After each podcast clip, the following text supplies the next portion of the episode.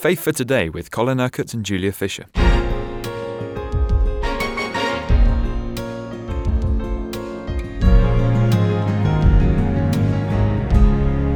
Been taking a real in depth look at what John had to say in his first epistle and realizing just how contemporary it is to our situation, Colin. This relationship between faith, love, and obedience, rather like a three legged stool. You said on yesterday's programme that most Christians don't live by the standard of God's word. If we did, it would transform our nation. And John says in verse 9 of chapter 5 that we accept man's testimony, but God's testimony is greater because it is the testimony of God, which he has given about his Son. Anyone who believes in the Son of God has this testimony in his heart. Anyone who does not believe God has made him out to be a liar because he has not believed the testimony God has given about his Son. Now, what is John saying? Here we're now back in the faith realm. We're taking, we've seen how faith and love intertwine throughout this um, epistle. And he's saying, God has given us the testimony about who his Son is and what he has done and accomplished through his Son, through his life, by his Spirit, through the shedding of his blood for us on the cross. So anyone who believes in the Son has this testimony about Christ in his heart. And anyone who does not believe what God has said about his Son is, in effect, calling God a liar. So, unbelief is not just something unfortunate, it's calling God a liar. It's saying that what he has said is not true, is not faithful, is not trustworthy. So you're either for him or against him. Absolutely. Those who are not with you are against you, Jesus said. So, uh, to question God's word is to call God a liar. And there is so much of that that goes on in our modern day within the whole realm of the church. That people choose what to believe and what not to believe, and and oh, I can't accept that, and I don't want to believe this, and that isn't for today, and things have changed now, and all this kind of, of stuff, which is crazy, really, because Jesus said that heaven and earth will pass away, but my words will never pass away. The Word of God is eternal. The Word of God is unchanging. The Word of God is truth, and it is always the truth. So it is always for us individually and for the church corporately to bring our lives into line with God's Word. And if we bring our lives into line with His Word, then we will believe what He says and we will do what He says. That the faith will lead to obedience, just as the love leads to obedience. And then he says in verse 11, And this is the testimony God has given us eternal life, and this life is in his Son. He who has the Son has life, but he who does not have the Son of God does not have life, eternal life, God's life, the life of God's Spirit. Now, this is very, very important, isn't it? Because we live in what is called a multi faith society, surrounded by people that believe all kinds of different uh, religious dogmas. But the Word of God is very clear. To have God's life, eternal life, the life of His Spirit, you have to believe that Jesus Christ is the Son of God, not just a prophet, not just a good man, not just a teacher, not just someone who healed and performed miracles. He is the God of Son. He is the Son of God.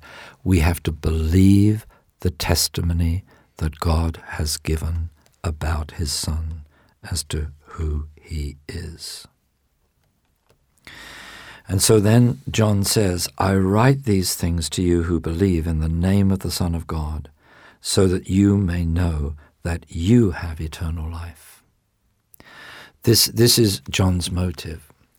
He's, he's not writing this letter to harangue the people and to say, you know, you've got to obey, otherwise you don't love God, or you've got to believe, otherwise all kinds of negative consequences will result in your life. He's saying, look, my motive in writing this, my motive is imploring you to put the love of God into action.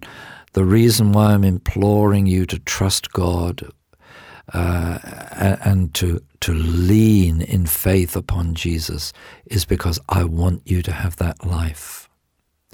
I want you to share, as he said right in the first chapter, I want you to share the fellowship with the Father and the Son that we have.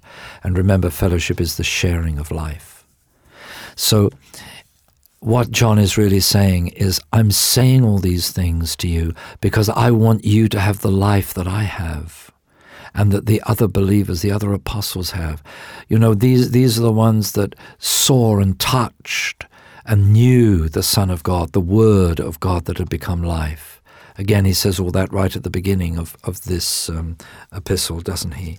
And now he's saying, Look, I, I'm saying all this to you because I want you to have that life.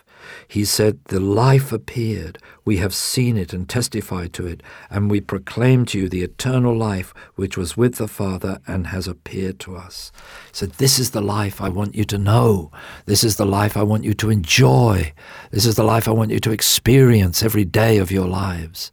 And the way to know that life and, and to experience that life and to be filled with that life is to obey the Lord by loving others as He has loved you.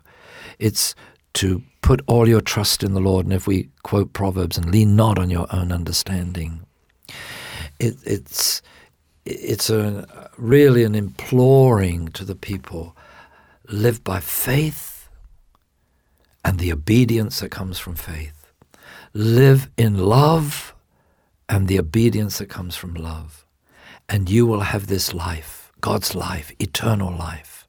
And when it comes to the day of accounting, when God will reward you according to what you have done, you will have a rich reward in heaven.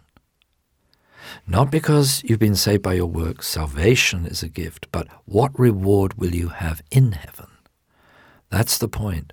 Salvation gets you to heaven, but what reward will you have in heaven?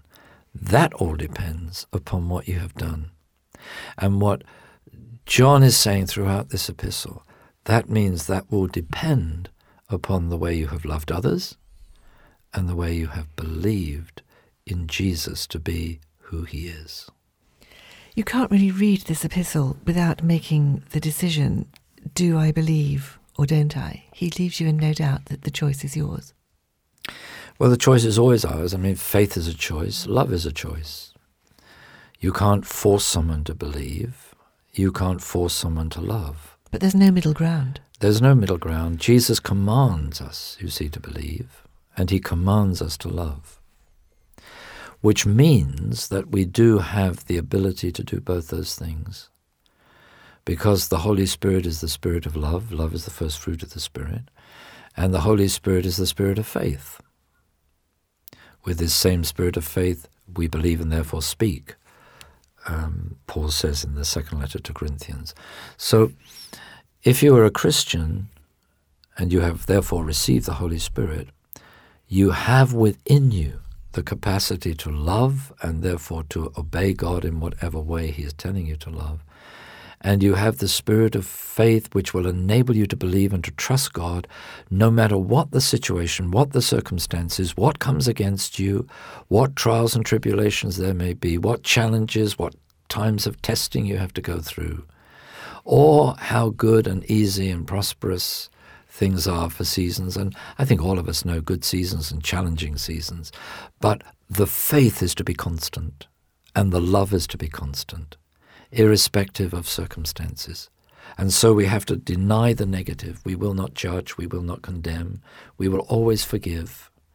We will be merciful because our Father in heaven has always been merciful to us. We will be gracious to us because we live in the grace of God. We will love others because we're gripped and held in His love. We will, we will trust Him and not lean on our understanding because He is the faithful one.